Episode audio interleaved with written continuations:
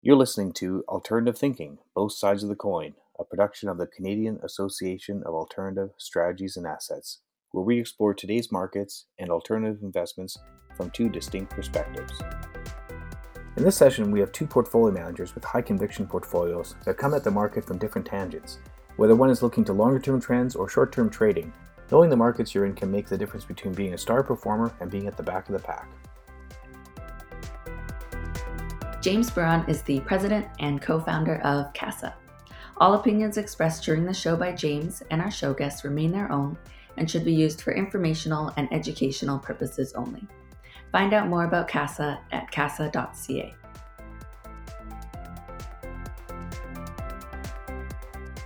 Welcome to Alternative Thinking. This is James Buran with CASA, and today is Tuesday, December fifteenth.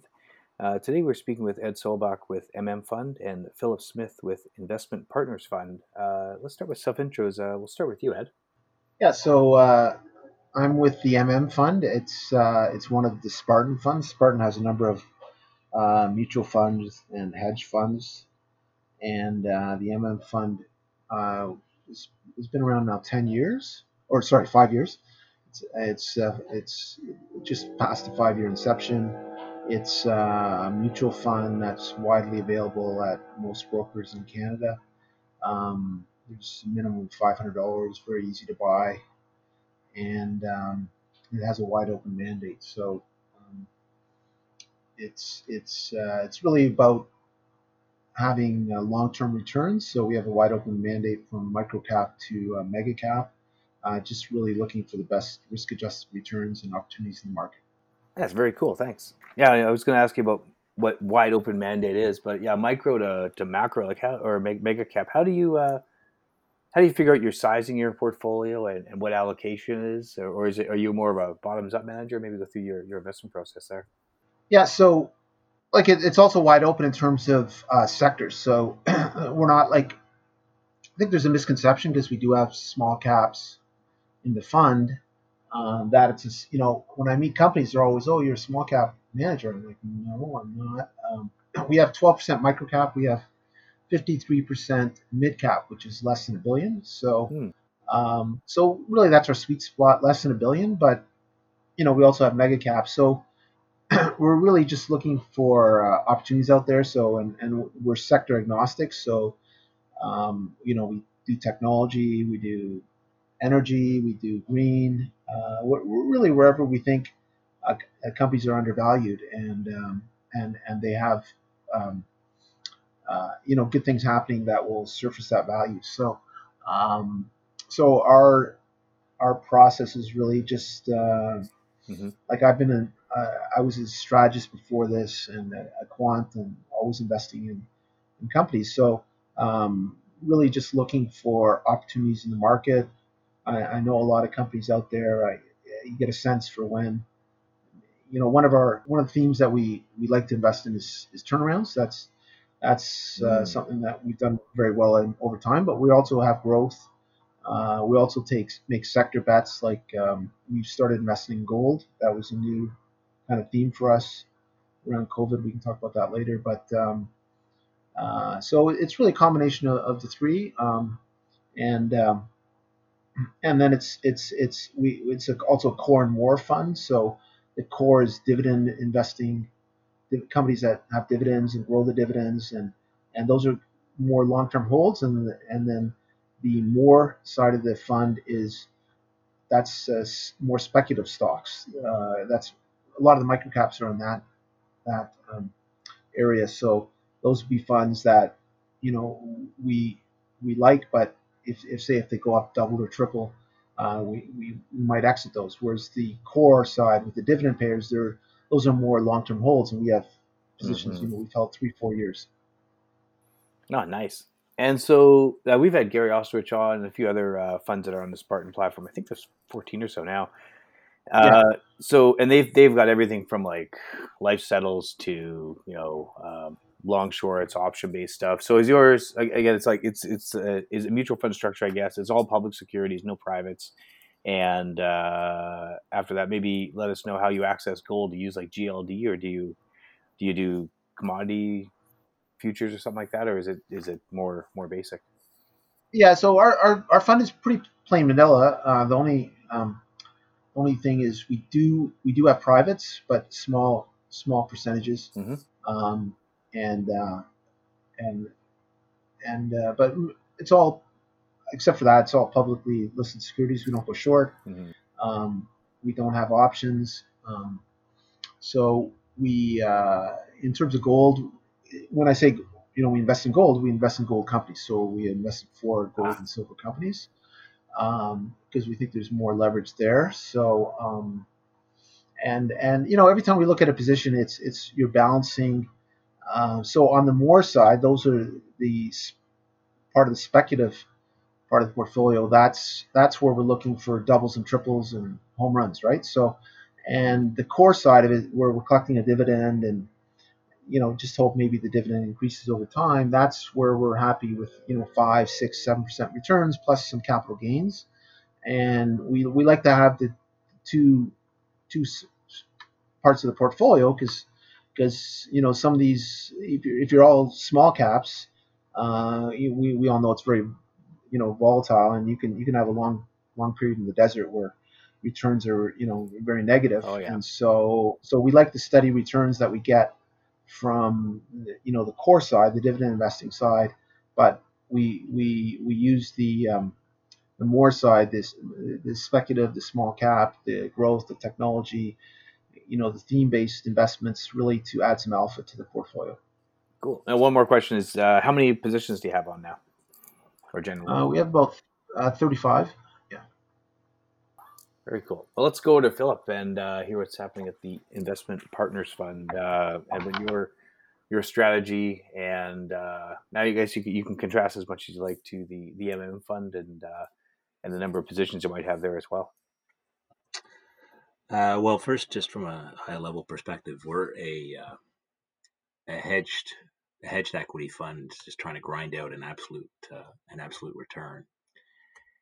And we do that really, there's there's effectively two portfolios. There's a what we call a core portfolio, which is a long equity book where we're trying to just uh, invest for the long term. And we can get into the detail of how we construct that in a moment. Mm-hmm. And then in parallel, there is a an options portfolio, uh, which is a, a limited risk long vol portfolio that is there to uh, take the edge off, if you will, truncate the uncertainty. And mm-hmm. uh, uh, you know, we refer to driving with the seatbelt, and and the uh, the hedge portfolio is the seatbelt, so that uh, right. if we get if the market gets in a wreck, uh, we might have a few uh, scrapes and bruises, but uh, God willing, we don't uh, break any bones. Yeah, and I guess yeah, you have seatbelts, so you won't be thrown out of the car too. Yeah, that's, yeah, uh... exactly. So how do how do you how do you how do you structure your options uh, book? There is it they say long vol. Um, an airbag or, or, or seatbelt. So I guess it's, you just, you buying puts, or is it like a collar or something like that? Or how do you, what's your payoff uh, profile of that? Well, the way to think about it is um, I look at it very much on a portfolio basis. So it's not about any one individual option or structure that I put on and mm-hmm. kind of sits there and I see what happens. It's a question of having a portfolio of options that generate a set of exposures through the, the various Greeks, the delta, gamma, vega, theta, et cetera, mm-hmm. uh, that fits with what I want at a given point in time, uh, given market view, market perception, uh, my perception of market risk, um, et cetera, et cetera. So it's really a um, it's really something that is a it's a portfolio. And it has to be viewed as sort of a, uh, a basket of risk, which gets uh, constantly tweaked and adapted to market conditions. Um, and I am thinking about, as I said, all the all the partial risks, because I'm constantly running sensitivities to see what happens under certain scenarios and see if I am mm-hmm. comfortable with the distribution of returns that we're facing. I'd also emphasize that, mm-hmm. well, you know, the core book is long, it's long only, and it tends to be buy and hold. So there is, tends to be a short bias to the hedge portfolio. It's not just about the short, it's about um, about owning the volatility and about being positioned for uncertainty, accepting the premise that I can have views, but on a given day, they might not be worth a hill of beans. And I just have to be positioned for whatever's going to happen so that, you know, when the accident happens, going back to that analogy, um, it's hopefully just some scrapes and bruises and not a, not a busted limb. Oh, cool. Well, it's good to be self-aware and know where the, you know, how much you can do in that. So, so I had a question on the, I guess the structuring. So would you have like something like, um, like, or what, what portion is in the core in long equity, and how much, how much cash, or I mean, I don't know if you use a risk basis for your, for your long vol, for your option strategy, and then how many positions in your long? Is it like similar, like thirty-five for, uh, for Ed, or is it, is it more or less? Or? Yeah, it tends to be around that number, or perhaps a little bit less. Mm-hmm. Um, it depends on, you know, what we're doing, but that's, uh, I'd say, you know, thirty-five and under. Um, maximum position size in the core book is uh, about five percent, though if appreciation takes it bigger than that, I'm, I'm comfortable with that, but certainly never bigger than five percent on inception of any one position, and typically much smaller. Um, and the core book consumes, uh, you know, can consume almost all the capital. The options book, it varies depending on, on market conditions and what's just happened, but it can be as low as five percent and as high as fifteen uh, of capital. And then all the residual is available uh, for core uh, or for cash. Frequently we'll carry a lot of cash, uh, which I also view as kind of a free option, if you will. Yeah. Um, but, uh, and it's very much a question of, uh, it's, there's, there's never, I should emphasize, there's never, we don't, uh, we don't lever. There is obviously inherently leverage in the options portfolio, uh, but the we never deploy more capital than we uh, than we have, and so and because the options portfolio is a is a long vol limited risk uh, portfolio, there's never any risk of that stinging us except for uh, loss of loss of premium. Cool. Well, let's stay on the risk thing. So, how about scenarios? Did you uh, did you model out COVID back in February and knew this was all going to happen like this, or how did you? Uh... In my dreams, how, James. How was that? How, how was that story? uh, well, the story the story worked out uh, mercifully worked out uh, just fine for us. Um, but again, it was more uh, a function of being positioned for uncertainty than it was a function of uh, knowing what the devil was going to happen. Uh, that being said, we'd had. I mean, if you wind back the clock. Um, twenty nineteen was, uh, I should actually take a step back. So we invest in North American listed securities and only use listed uh, derivatives. Um, so you look at the T S X and the S and P, they both had very good runs in twenty nineteen, and they started off uh, twenty twenty with a bang. So by the end of Jan, beginning of Feb, uh, we were looking pretty overbought. And so that's an environment in which we will tighten up our hedges. Uh, so we were fairly tightly hedged uh in uh, in February. And then the other thing that happened was uh you know you saw this thing uh, I certainly I had no clue what was going to happen, but you saw it was going on in China, and then you saw it pop up in Iran, and next thing you know it was in Italy and in Spain. Oh, right, I forgot it, about it, Iran. Yeah. It didn't take a genius to see that you know the risk of it hitting North America Uh, was continuously increasing. And so that was also an environment which at the margin, you know, we amped up our hedges a little bit. Um, uh, but, you know, it was precautionary as opposed to, you know, genuinely understanding what the hell was going to happen. Had I known the market was going to go down, you know, thirty-five percent, it would have been obviously uh, even more aggressive. But uh, but it was a situation which, uh, you know, on the uncertainty principle, it uh, we were uh, we were in, in mm-hmm. reasonable shape for it. Well, it's going to be long vol versus I know some some investors were short vol at that time and just got their head handed to them. So, yeah, it's uh, you can always be you can be prudent in your risk taking. The thing about long vol is it um, uh, you know it hurts you when you're wrong on it. It tends to hurt you slowly. So, uh, you know the worst thing for a strategy like this, which has some mm-hmm. embedded long vol, is a continuously ascending market, which grinds higher uh, in an uninteresting way, day after day, week after week, month after month. Um, and in that sort of situation, uh, long vol is uh, is horrible. and uh, it, you know, you bleed. Uh, but it's kind of, you know, I take the view, it's kind of like uh, insuring your, your house. You write a check every year and it is what it is, but uh, that's the price we pay for uh, then, you know, having, frankly, no fear in market shocks. I see. I see. How about to you, Ed? Like, uh, I guess being long only, you probably like grinding higher markets where you can just have stuff appreciate. Maybe you're, you say you're more of your core and more uh, pops, uh, pops a lot more. Um, But how do you how do you manage the downdrafts, and maybe uh, how did you how did you work through the uh, the COVID times here? Yeah, so we uh, unfortunately we don't, as a long only fund, uh, we don't have the suite of tools that Philippe has to, our, to his disposal. So we try and look look for stocks that are uh, counter-correlated to to the rest of our portfolio, or negatively correlated. So in terms of the COVID, we went through our whole portfolio and said, you know, what what kind of companies can survive in this kind of environment with, with lack of mobility and shutdowns and and a recession. And so we, we made a lot of tough decisions. We sold out of a lot of stocks.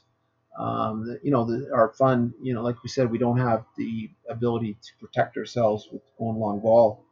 Um, our fund was down severely in March. And so we repositioned for, uh, we basically put things in four buckets, right? So we said, Um, we've always had bonds in the portfolio, so we had about ten percent bonds, corporates that we thought were fairly strong. When the Fed started cutting rates and printing money, we said gold is going to benefit, so we put on our gold position. First time in the five years since inception that we put on gold, so we put about a thirteen percent gold. Then we constructed something we called uh, a COVID portfolio, so that is really uh, healthcare stocks that provide solutions, maybe respirators or you know, something like uh, some of the big name pharma companies that are that are working on on uh, healthcare responses to this, and also uh, like a, I, I talked about mega caps, so like an Alibaba, that's similar to an Amazon and provides at-home services, uh, some online gambling stocks. Uh, so those would all be part of the COVID portfolio. And then we said, and and we were quite wrong on this. We we thought, you know, if everyone locks down for a month. Uh, we thought, okay, the virus will disappear because it naturally has. One, if it doesn't find a host, it's going to disappear, right? Yeah, I hit dead ends. Yeah, exactly. So we thought, and then the summer it's going to get better.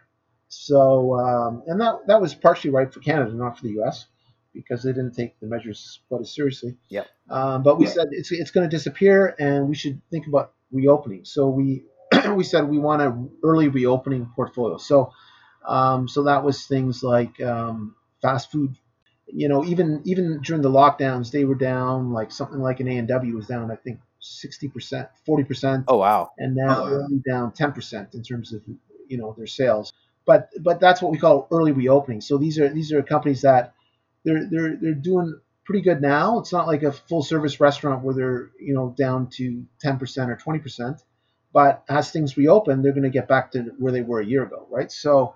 Um, so that's our early reopening, and that would include things like uh, like gas stations, like pipelines, you know, energy coming back. More and more people are driving. Things like copper, because um, what we've realized is with services shut down, it, this this economy is all about things. It's a thing economy. So people, they can't go out, they can't go on vacations, they can't go to restaurants, they can't spend a lot of money in the bar.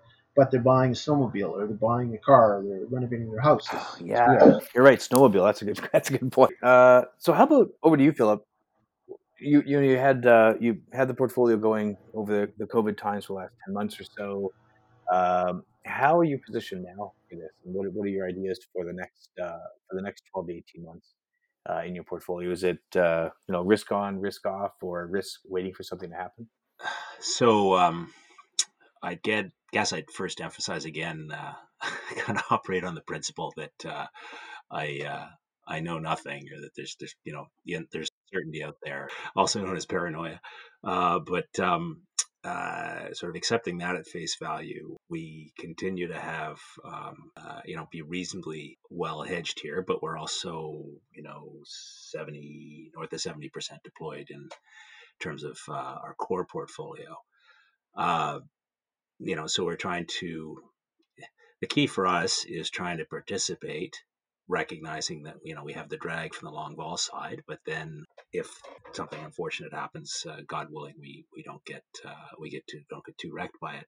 So right now, um, you know, look, if you'd have told me in uh, March that the S and P would be where it is right now, I would have said you were nuts, and here we are, uh, which is again, you know, perfect illustration of the fact that we don't know where this thing is going to go. That being said, um, you know, taking a bigger picture view, but the reason we're staying pretty well hedged up mm-hmm. here is um, we've had a huge run.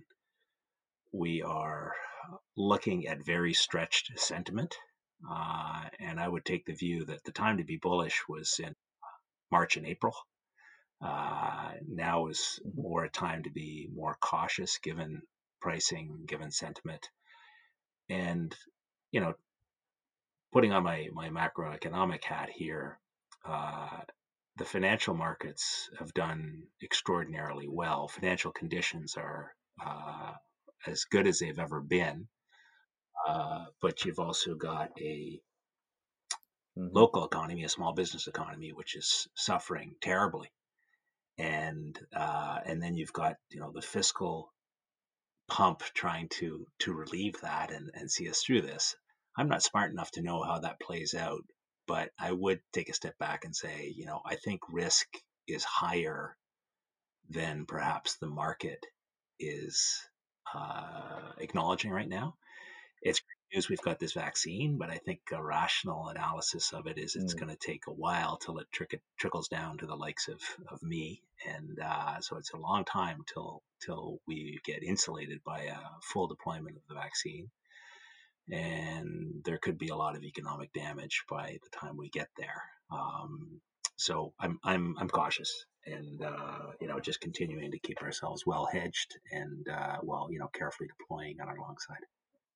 Yeah, you're right. Yeah, there's a lot in there. Wow. Uh, there there's this kind of a K-shaped economy where you have um, like the larger shops, like Amazon's, are not doing extremely well still, but then like local local restaurants and that, or or places where people generally meet, like they don't have thousands of locations and that, and don't do a lot of delivery, then they're kind of, that's toast, man. Like a lot of these places are just going out of business. You see it every day. Um, and then, like you say, this, this M M T, the modern monetary theory, that I actually don't mind, like that they're kind of printing money and blowing it on people to make sure they have some sort of living wage so they can, you know, pay rent and not get to the helpless sort of stage that becomes like the zombie apocalypse. But eventually, there will be inflation. We didn't see it though. It's weird. Like in the you know in the great financial crisis, we always thought everyone went to gold because, yeah, of course, inflation is going to go up, so you're going to have to have your money in gold. And of course, you know, Bitcoin Bitcoin came out of that too, and it's having a resurgence. But you know what? You haven't really had it had it happen. But you, in the interim, you can't really fight the tape because everything just keeps going up. The the stock markets are doing relatively well, so. Um, It'll be interesting to see what happens with the vaccines because it'll take a while to roll out. I think it's like you're you're right. People like you and me, yeah, you know, everybody on this call, maybe already listening. It'll be June, July, August, September. Uh, some provinces are saying September for, for normal folk that aren't uh, high risk or, you know, thank God, not high risk or or not uh, not uh, you know, in healthcare. So, and then there's strains coming out in the U K. So there's a lot going on, so it makes probably makes sense to have those those options available to you with your uh, your portfolio. Eh? Yeah, well, we're just trying to again just accept that there's a lot of uncertainty. I do think though what we're beginning to see, and we've been seeing for the last uh, say four to eight weeks, is a looks to be a a secular change in the texture of the market where growth mm. might be peaking. And value uh, might be perking its head up finally after uh, after ten years in the wilderness. So yeah, I love that. There's going yeah. to be, be be be certainly be places to to make money, but that might be the the rotation within the market and markets might be a bigger story than uh, than what happens in the indices. Right. And so, how about uh, just one more for you here, uh, Philip? Is is so you've got a, a good chunk in your core porf- core portfolio. How do you How do you make it make enough money to pay pay off the, uh, you know, your your volatility hedge and also deliver to to investors? Like it's at, uh, how do you find, you know, basically you got you got to pay this few percent as well. So um, Well, there's two, I guess there's two aspects to that. One is to try to minimize the drag in the in the hedge book.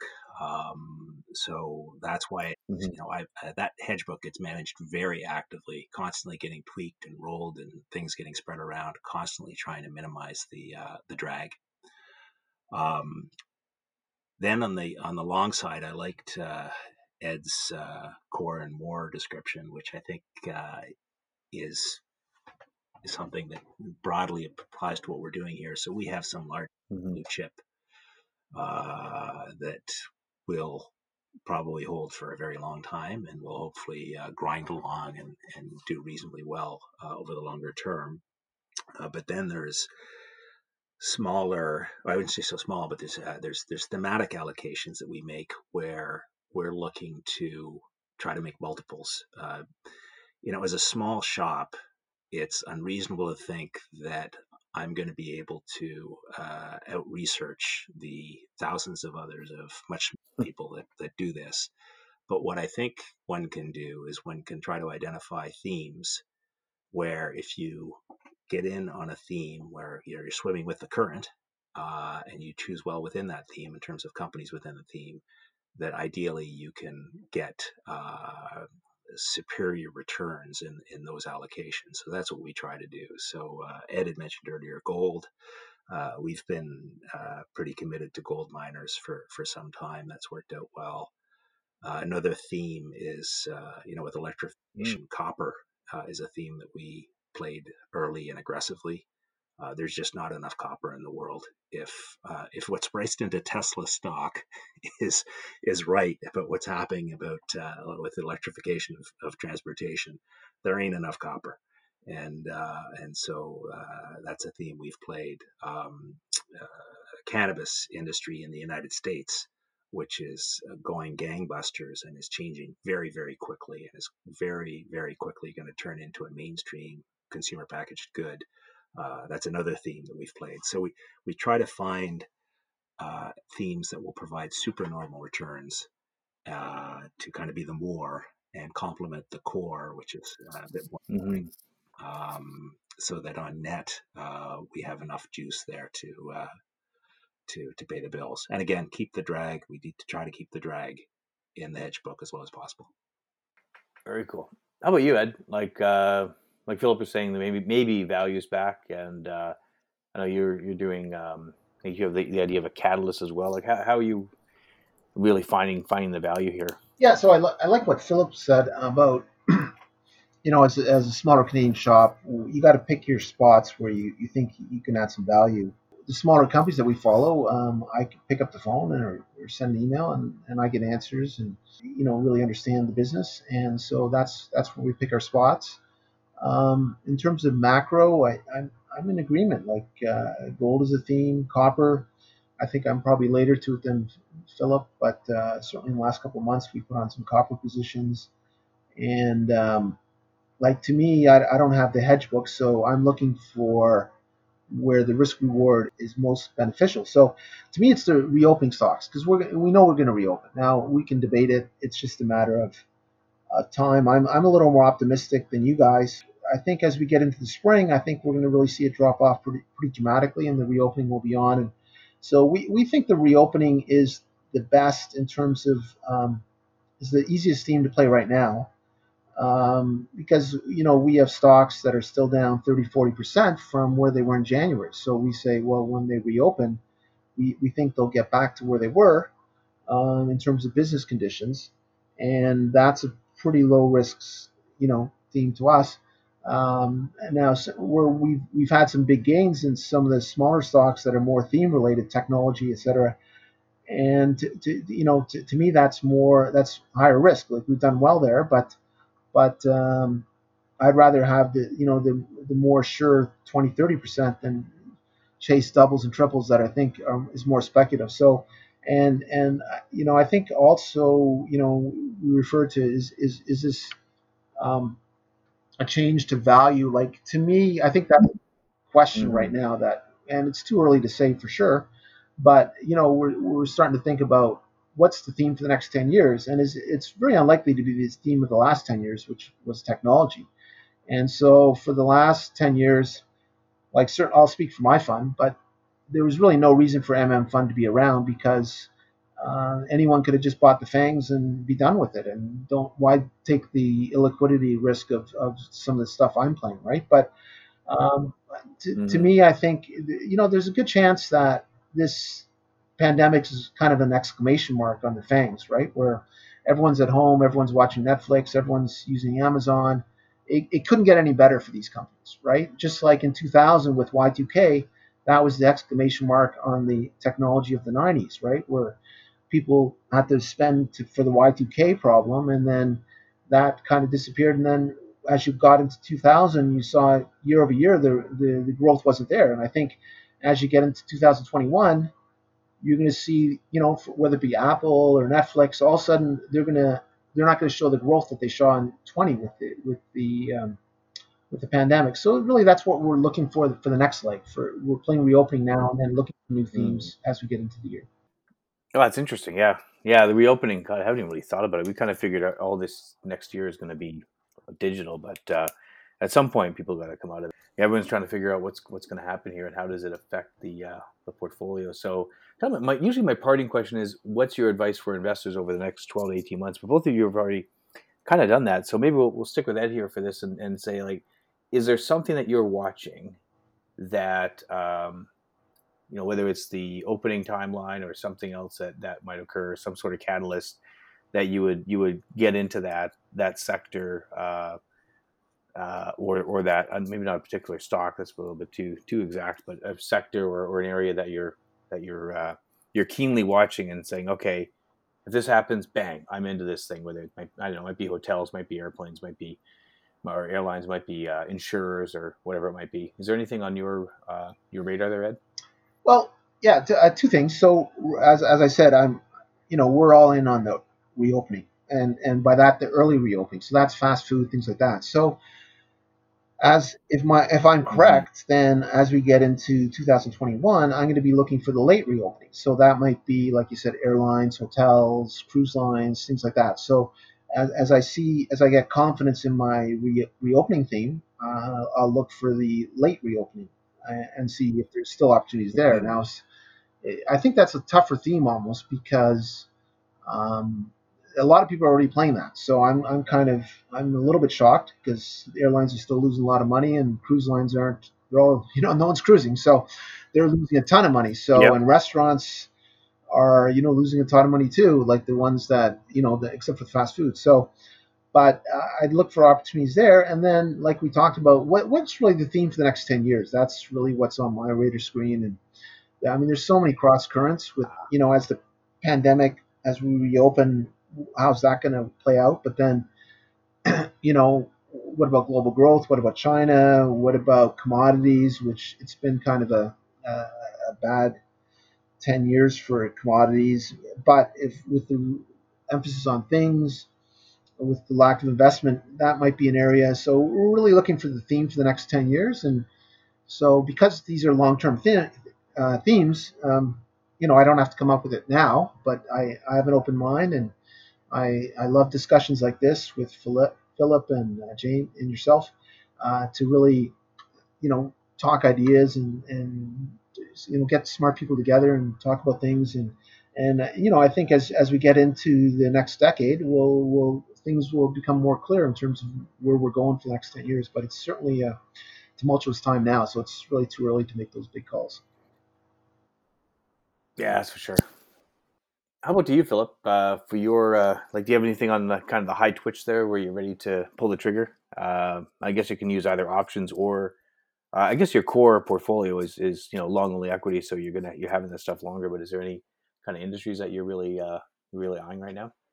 Well, I mentioned a couple of themes that we're uh, we're in presently, and um, yeah, you know, I, I I agree with Ed that that uh, inevitably the next ten years are going to be different uh, different leadership, and uh, you know, we're all spending probably a lot of time, too much time, trying to figure that out. But I think. Um, It's worth, it, my general takeaway would be it's worth looking away from the FANG because uh, they are uh, very expensive and very big. And you know, they can't, the arithmetic doesn't work for them to keep growing, right? They take over the world. So um, it, it's worth spending time thinking about uh, about other themes that, that are going to crop up. And, and I mm. don't have any beyond the ones I've mentioned, but I'm certainly, you know, considering them. I'd say that what I do, you know, to take a step back, what I do think about is, uh, I think a large part of the reason that we're here is liquidity um, and low interest rates. And, you know, it seems with each passing year that becomes more consequential to the fate of the uh, of the markets. And, you know, we've just come through now a period and are in the middle of a period of, of, of massive monetary and fiscal intervention.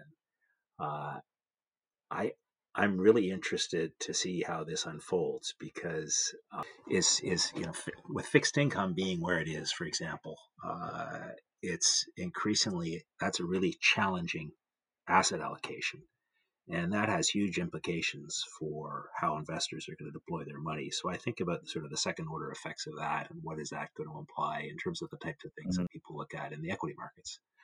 Um, So I, I take a bit more of a top-down view right now in terms of, of a hair trigger response. I'm really attuned to what the implications are of, of these extreme uh, fiscal and monetary practices. Right on, thanks. Well, as Ed said, it's great to get uh, three minds together. Uh, he said smart minds, but I don't know. I'm just I'm just uh, asking the questions here. But uh, you know, thanks thanks guys uh, for your time here. Uh, for being on this call, and uh, we'll look forward to having you both on uh, another podcast again uh, sometime soon. Thanks a lot. Thank you. Thank you. My pleasure.